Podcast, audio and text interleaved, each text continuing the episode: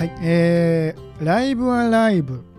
えーの HD2D リメイク版が発売になりました。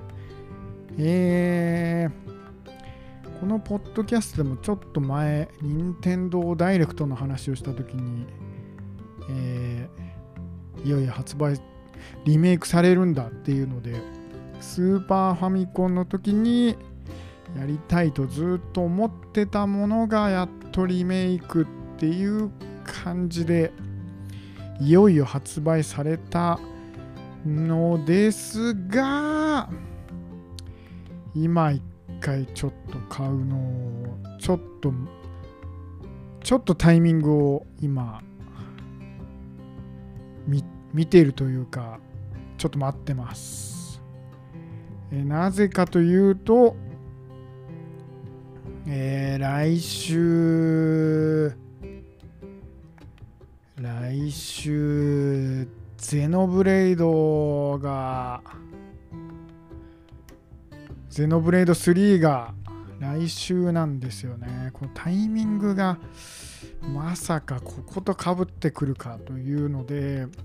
先にこれライブライブに手をつけちゃうともうゼノブレイド手つかんなと思って先にゼノブレードやってからゼノブレード3をやってからライブアライブを買おうかなと思っています。はい。ということで始めていきたいと思います。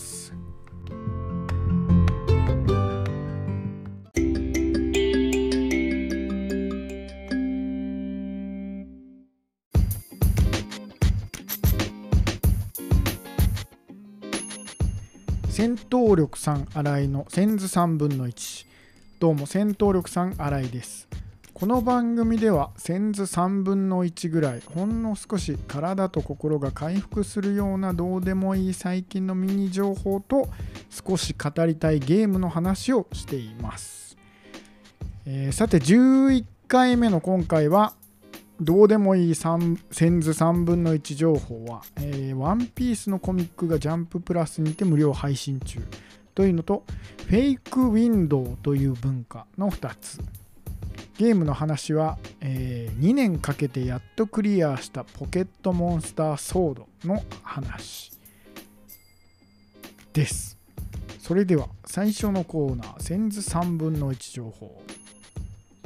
えー毎回結構ここで喋ってんなと思っているので、えーサクッといくようにしたいと思います。一つ目、ワンピースのコミックがジャンププラスにて無料配信中ということで、ジャンププラスという週刊少年ジャンプの、えーアプリ版みたいのがあるんですけど、そこで、えーワンピースですね。もう誰もが知っているというワンピースの、えーちょうど今、ワンピース、ちょっと1ヶ月ぐらい、6月ぐらいから救済して、いよいよもう最終章に突入しますよっていうことらしいんですけど、そのタイミングで、えーコミックの、えー無料配信を行っているということで、いや、自分ももう一回ちょっと読もうかなと思って、しかもそこで無料で見れるんで。で、自分自身はグランドラインのちょうど半分、新世界編へ突入するってところで、ちょっと、うん追い切れなくなったというか、そこでちょっと離脱してしまったんですけど、まあ、せっかくなんでこれを機に、えー読み返そうかなと。無料配信は6月からやっていて、こう期間ごとに何話までが無料、何話までが無料みたいな感じで、今ちょうどその新世界編の前まで、今現在は無料配信を行っているようで、なので自分自身もこの区切りが終わった後、ょっとこの無料配信ちょっと読もうかなって思っています。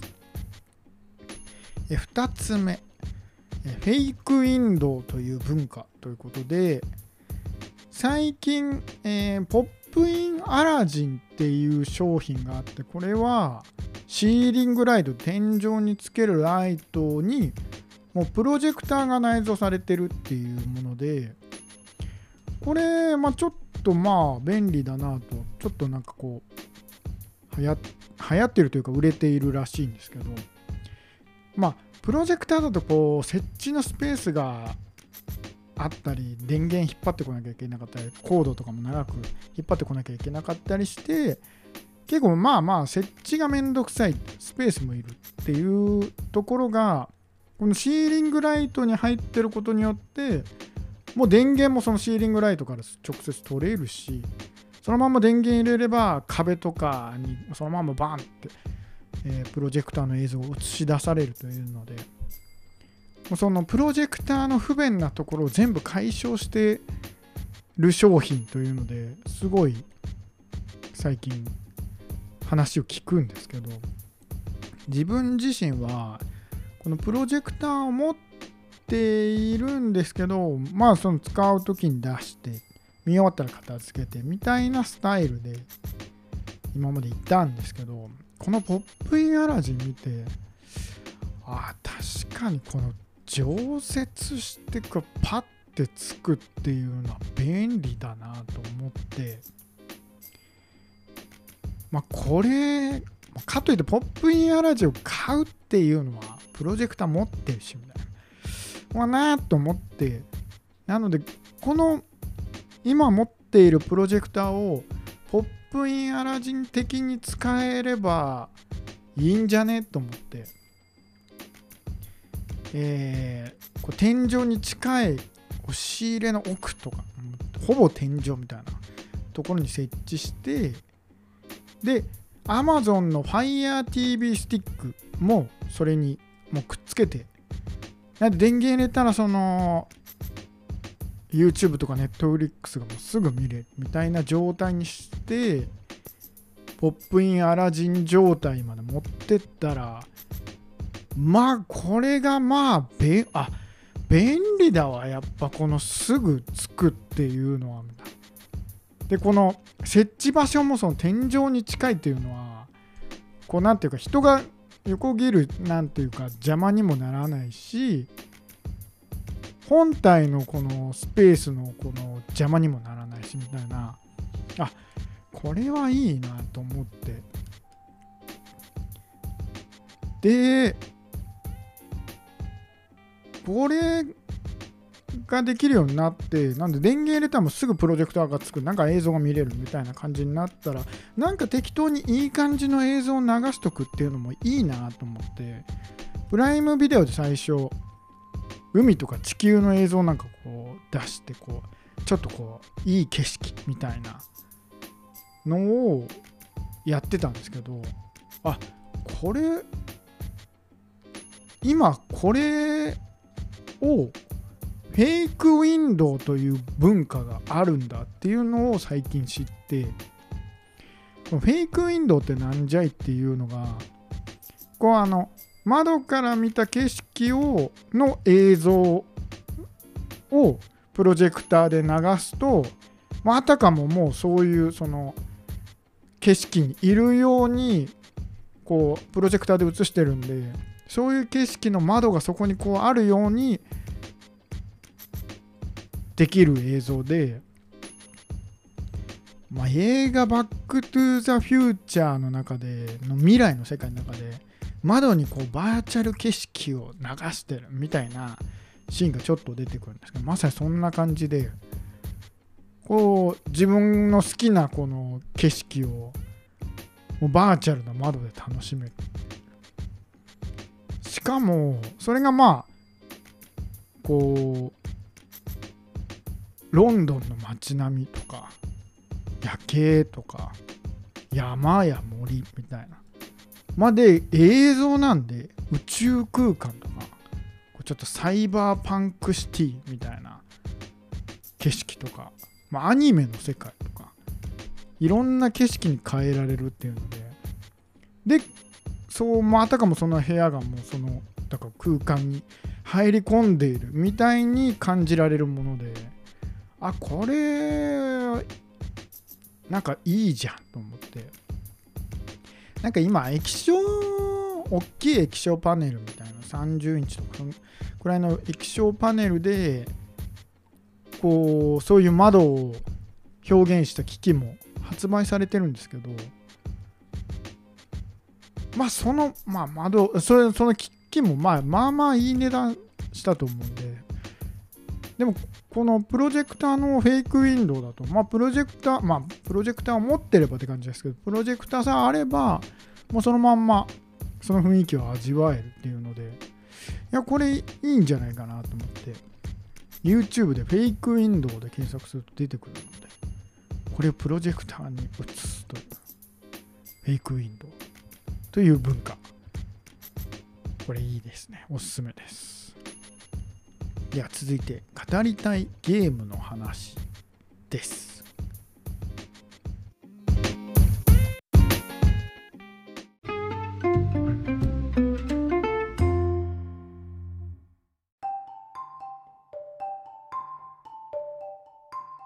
えー、今回の語りたいゲームの話は2年かけてやっとクリアしたポケットモンスターソードの話ということで、えー、やっとクリアしましたね。ポケットモンスターソード。まあ、これ発売が2019年の年末とかだったんで、発売日とかに買ったんですけど、いやもうずっと結局、なんというか、ほったらかしで2年半ぐらい経ってしまい、まあ、そもそもなんでこれをやったかっていうと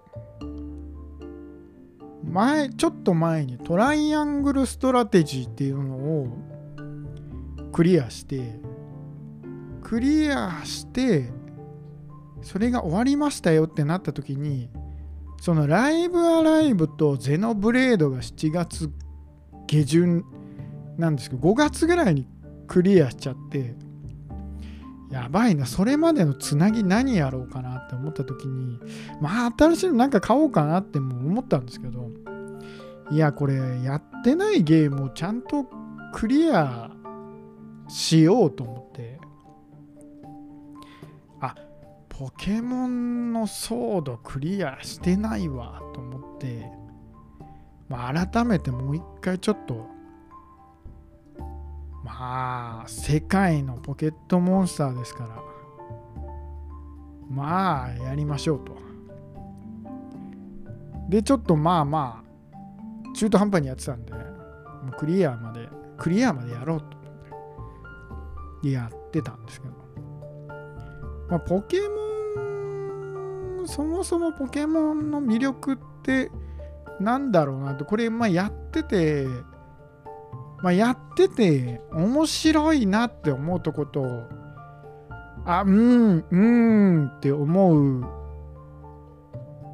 微妙なポイントみたいのもちょっと分かってきたので分かってきたっていうかそれを感じたのでちょっとそれを今回話そうかなと。まあそもそもポケモンってまあ主人公が男の子女の子がいて主人公を選んでで最初に、えー、博士から3種類の中のポケモンを選んでああ博士からもらう3種類のポケモンの中から1種類選んでそれを相棒としてどんどんこう、えー、ポケモンリーグを制覇するためにまあ一番最初なんかは赤緑の頃はポケモンマスターになるために、まあ、冒険に出るみたいな。でその冒険に出る時にライバルがこういてライバルと一緒にこうポケモン対決しながらどんどんこうジムそのジムリーダーっていうのを倒してその最終的にチャンピオンになるっていうのが主な基本的にどのポケモンも自分自身は赤緑なんかを結構がっつりやって最初の本当初代ゲームボーイ白黒のゲームボーイでやってあれが最初ポケモンが151匹151匹で151匹全部集めたんですよね。151匹目はそのミュウっていう幻のポケモンなんですけどこれはなんかこうプレゼント会場みたいなとこでしかもらえなくて当時どうその田舎に住んでたんでもうそういうとこにも行けない交換会場みたいなとこにも行けないし今みたいにインターネットもないのでそのミュウはでそうなんですよね。昔ながらのあれなんですけどこうあるモンスターとあるモンスターをこう交換する際これなんかのアイテムを持たせてあいや最初アイテム持てなかったな。いやその交換するこのタイミングどこかのこのポケモンセンターで通信する際に交換するタイミング片っぽの電源を切るみたいな。そんな裏技があって。それでそれで相手方に行くとミュウが出てるみたいな。そんなすごい裏技で151匹集めたようなポケモンでまあ当時も面白くて結構そそれそうやってフルコンプリートするまでやってたんですけどまあ久々に久しぶりにこうがっつりやるポケモンって久しぶりだったんでソードをポケットモンスターソードや発売日に買ってやろうと思ってやってたんですけどポケモンはまあ逆にこの微妙なところで言うとそのストーリーが微妙なんですよね。今こうその小中学生の頃とかやってた時はなんかそんな風には思わなかったですけど大人になった今ポケモンのストーリーを順当にやっていくと何というかあんまりそのドラマティックでもないし言うほどシリアスでもな結構シリアスなこう場面に陥ったりすることもあるんですけどなんかそんなに言うてみたいな。ああなんかストーリーこんなもんなんだなっていうのを久々にちょっと思って。あのそのチャンピオンになるっていうまあなんでジムをどんどんどんどんこうクリアしていけばチャンピオンになるみたいな感じがまあなんかこうそうっすね。ストーリーとしてはなんかあんまり響かないというか。まあまあまあ順当にこうみたいな、まあ、ちょっとなんかそのシリアスな場面もあるけど言うほどそのグッとこないというか。まあだからあポケモンってあストーリーじゃないんだなっていうふうには思って。で逆にじゃあストーリーあんまグッとこないんじゃ何がポケモン面白いんだろうなと思ったらやっぱりそのポケモンを集めるっていうことがやっぱり面白いんですよね。モンスターボールを投げてでこう捕まるかどうかっていうそのちょっとしたギャンブル性みたいな。それやっぱり簡単に捕まんないしすぐポンってこうモンスターボールから出ちゃったでなるべくこうダメージを減らして、えー、と眠らせたりしてこう捕まえやすい感じにして捕まえるっていう。でそれをやっとこう苦労してこうポケモンがこのモンスターボールから出ないで捕まえるとおやったとなるっていうそのポケモンを集めるっていうその何ていうかちょっとしたギャンブル性みたいな。捕まるかな？捕まんないかな？みたいな。とかそのレアポケモンがこう出てそれをこう捕まえられるか捕まえられないかみたいなそのそうそうなんです。そのちょっとしたギャンブル性みたいのが煽るというかあそこなんだな。そこがその社交心っていうのをすごい煽ってくるというか。ああここなんだなと思って。でその集めたポケモン、まあ、そうなんですよね。でもポケモン図鑑が今400とか500とか500かな？ポケモンソードは。もうなんで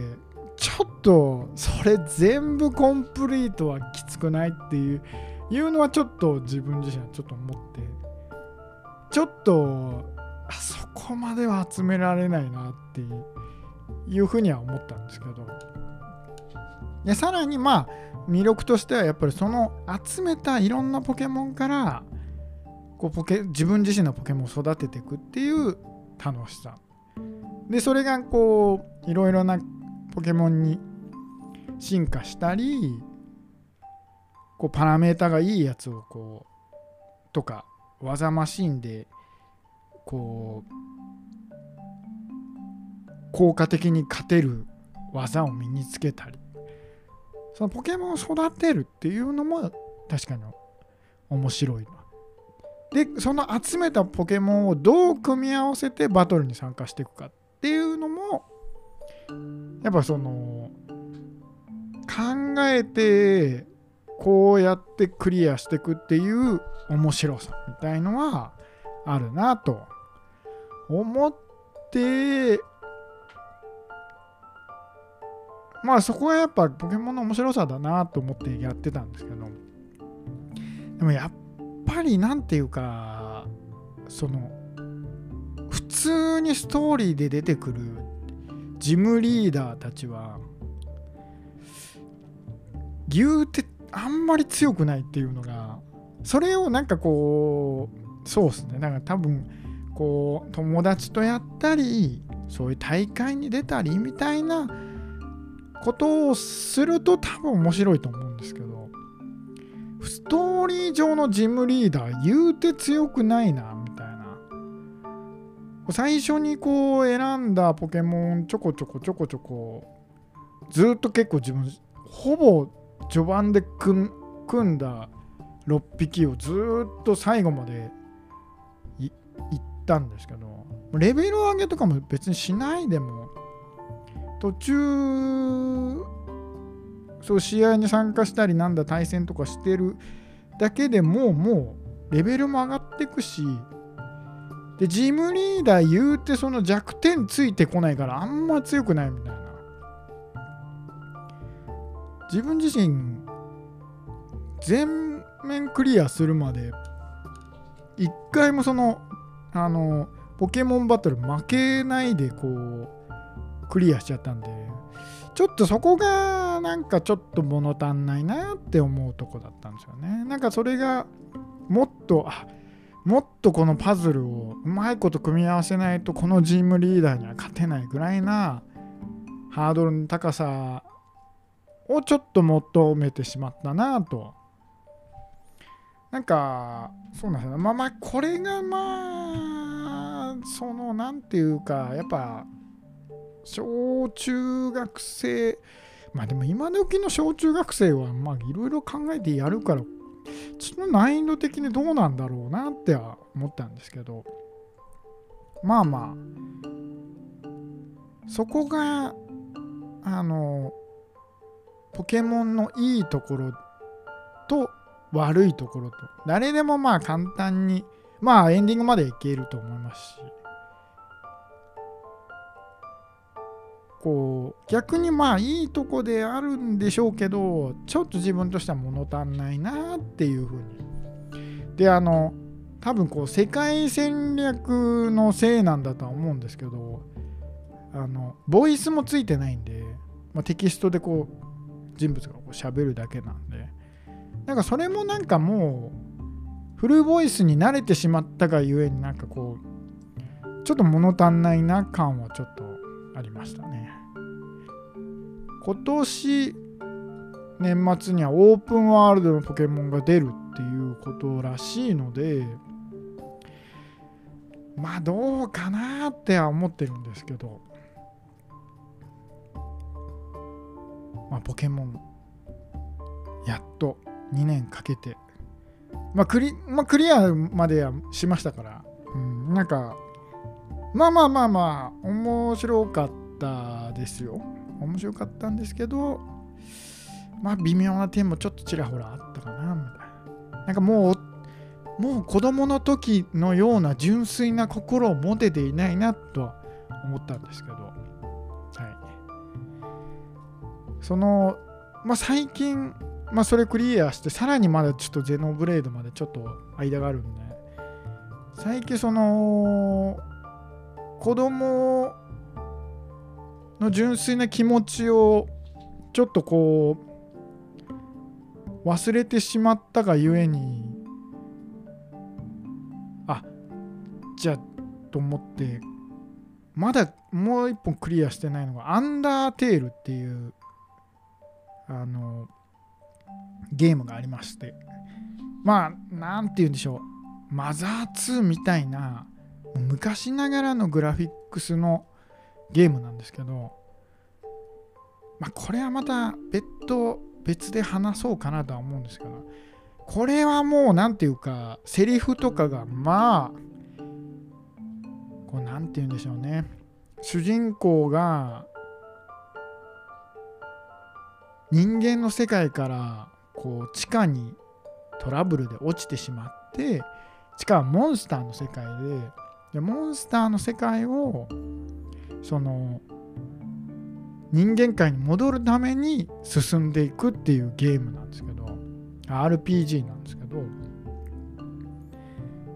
まあその皮肉というか皮肉とかそういうのがすごい入ってて普通の RPG に対する皮肉みたいな。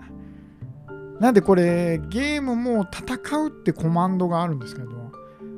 戦ってモンスターを倒していくっていうんじゃなくて行動して敵を褒めたり、えー、説得したりして、えー、その戦闘をこなしていくというか相手を倒さないでいかにゲームを進めていくかみたいなのもなんかこうちょっと皮肉というかなんかそういうのがあるゲームで、まあ、こんなんでこの真逆のポケモン純粋なこのポケモンマスターへの道をやった後に皮肉たっぷりのアンダーテイルを今やっています。これもちょっとクリアしたらもうちょっとでクリアできると思うんですけど話そうかなと思います。ただあの一つ注意点として言うのはアンダーテールをお酒飲んだ時にやらない方がいいっすね。なんかもう変な世界に引きずり込まれてるというかもうその皮肉とかあの世界観とかそういうのがなんかもう全部ぐるぐるにこうか脳内でかき回されてこれ今何をやっているんだろうっていう不思議な世界に本当に入り込まされるような感覚に陥るのであアンダーテールって酒飲みながらやっちゃダメなんだっていうふうには思いました。はい。えー、まとまりがなくなりましたがポケモンソードポケットモンスターソード。をクリアしましたと。でポケモンはストーリーに期待をするんじゃないの。ポケモンを集めて育選育てて選んで戦うってことに魅力を見出していくもんだと。それがポケットモンスターの魅力だというのと酒飲んだ時にアンダーテールはやるなと。いうお話でしたはいえー、今回はこの辺りで、今回ちょっとマザー2の言葉が見え、見扱あの、見当たらなかったので、アンダーテールから引っ張ってこようかなとも思ったんですけど、えー、今回は一旦この辺でということで、戦闘力さん、新井でした。また次回よろしくお願いします。